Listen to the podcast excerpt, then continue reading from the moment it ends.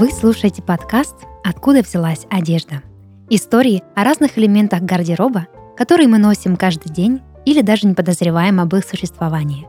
Меня зовут Дарья Харченко, и каждый выпуск я буду рассказывать о возникновении трендов, жизни великих модельеров, а главное, дам ответ на вопрос, откуда все-таки взялась одежда. Спонсор этого сезона – Fashion and Lifestyle платформа La Moda. А этот подкаст мы делаем в студии Red Barn.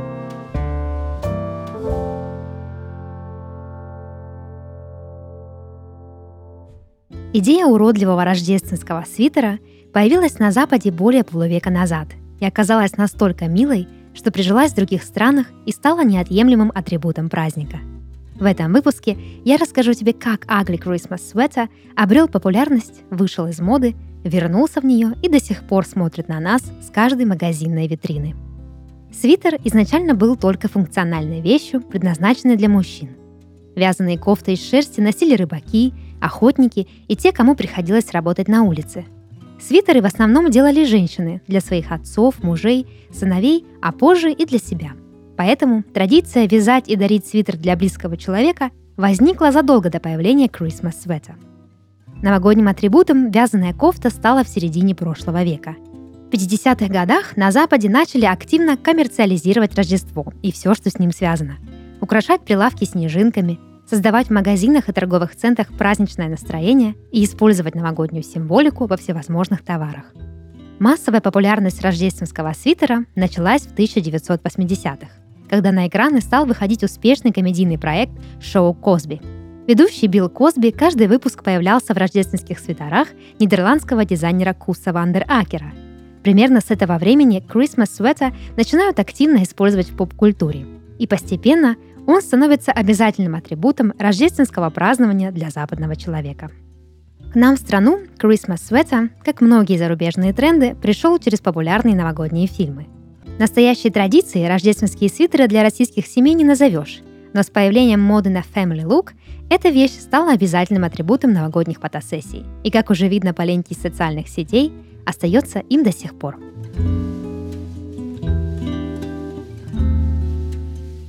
Сегодня у уродливого свитера есть даже свой праздник.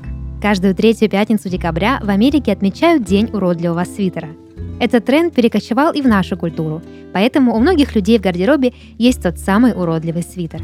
А если вам не нравится этот концепт, можно заказать и обычный свитер, который в Новый год или Рождество можно украсить самостоятельно.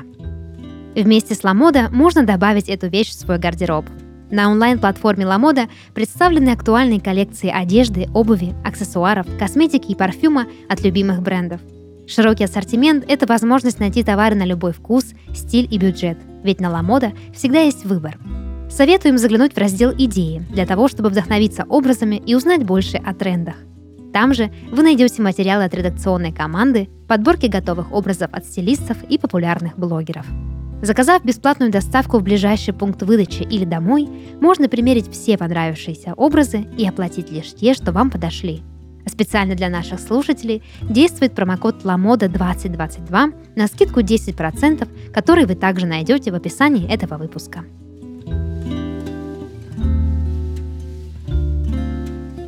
Идея рождественского свитера целиком продукт поп-культуры и маркетинга. С 90-х годов эта вещь часто появляется в кино – Идею идеального американского Рождества обыгрывает комедия «Рождественские каникулы» 1989 года. В ней глава семейства зациклен на том, чтобы встретить праздник со всеми положенными атрибутами, и свитер в их числе. Сцена классической зимней вечеринки в свитерах есть в комедии «Тупой и еще тупее». Яркий праздничный свитер носит Гринч. Его копии до сих пор с успехом продаются в магазинах – Ироничную коннотацию и приставку «уродливый» рождественский свитер получает в фильме «Бриджит Джонс», где героиня встречает аристократичного Марка Дарси в нелепой кофте с оленем. Лучший друг Гарри Поттера Рон слегка стыдится традиции Уизли дарить всем членам семьи милые рождественские свитера с инициалами. Если в 80-х годах Christmas Sweater был трогательным позитивным ритуалом, в 90-х и нулевых эту традицию активно высмеивают. При этом своей популярности рождественский свитер не теряет – более того, в Ванкувере появляются первые тематические вечеринки, посвященные этому атрибуту, а в США ежегодно проходят конкурсы на самый уродливый свитер к Рождеству.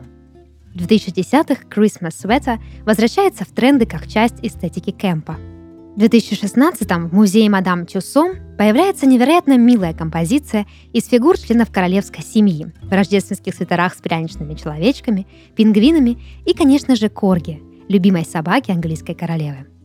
Так как рождественский свитер стал популярен благодаря идее маркетологов заработать на любви людей к новогодним праздникам, со временем этот тренд освоила и высокая мода.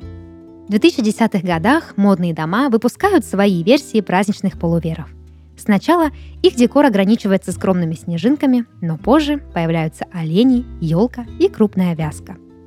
Во второй половине 2010-х бренды стараются переосмыслить образ традиционного рождественского свитера и выдать свои версии другой одежды, стилизованной под Ugly Christmas Sweater – футболки, обувь, платья с забавными принтами и надписями. В 2019 году рождественский свитер несколько раз оказывался в центре обсуждения – в первый раз, когда в онлайн-магазине за защитной организацией ПЭТа появился свитер с надписью «Шерсти больно» и пришитой к нему откровенной фигурой овцы, сделанной из акрила. Стоил такой Christmas sweater 149 долларов. Второй скандальный свитер купить уже не удастся. Крупнейшая в мире торговая сеть Walmart изъяла его из продажи из-за негативной реакции покупателей. На голубом полувере со снежинками изображен Санта-Клаус, который сидит на диване и раскладывает перед собой на столе дорожки из снега.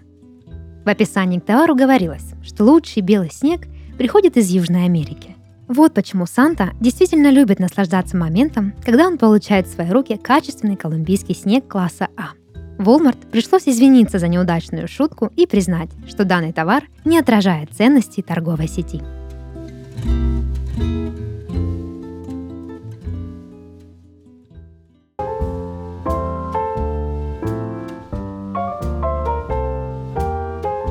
Это подкаст «Откуда взялась одежда» и его ведущая Дарья Харченко.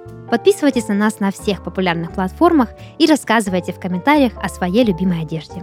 До новых встреч!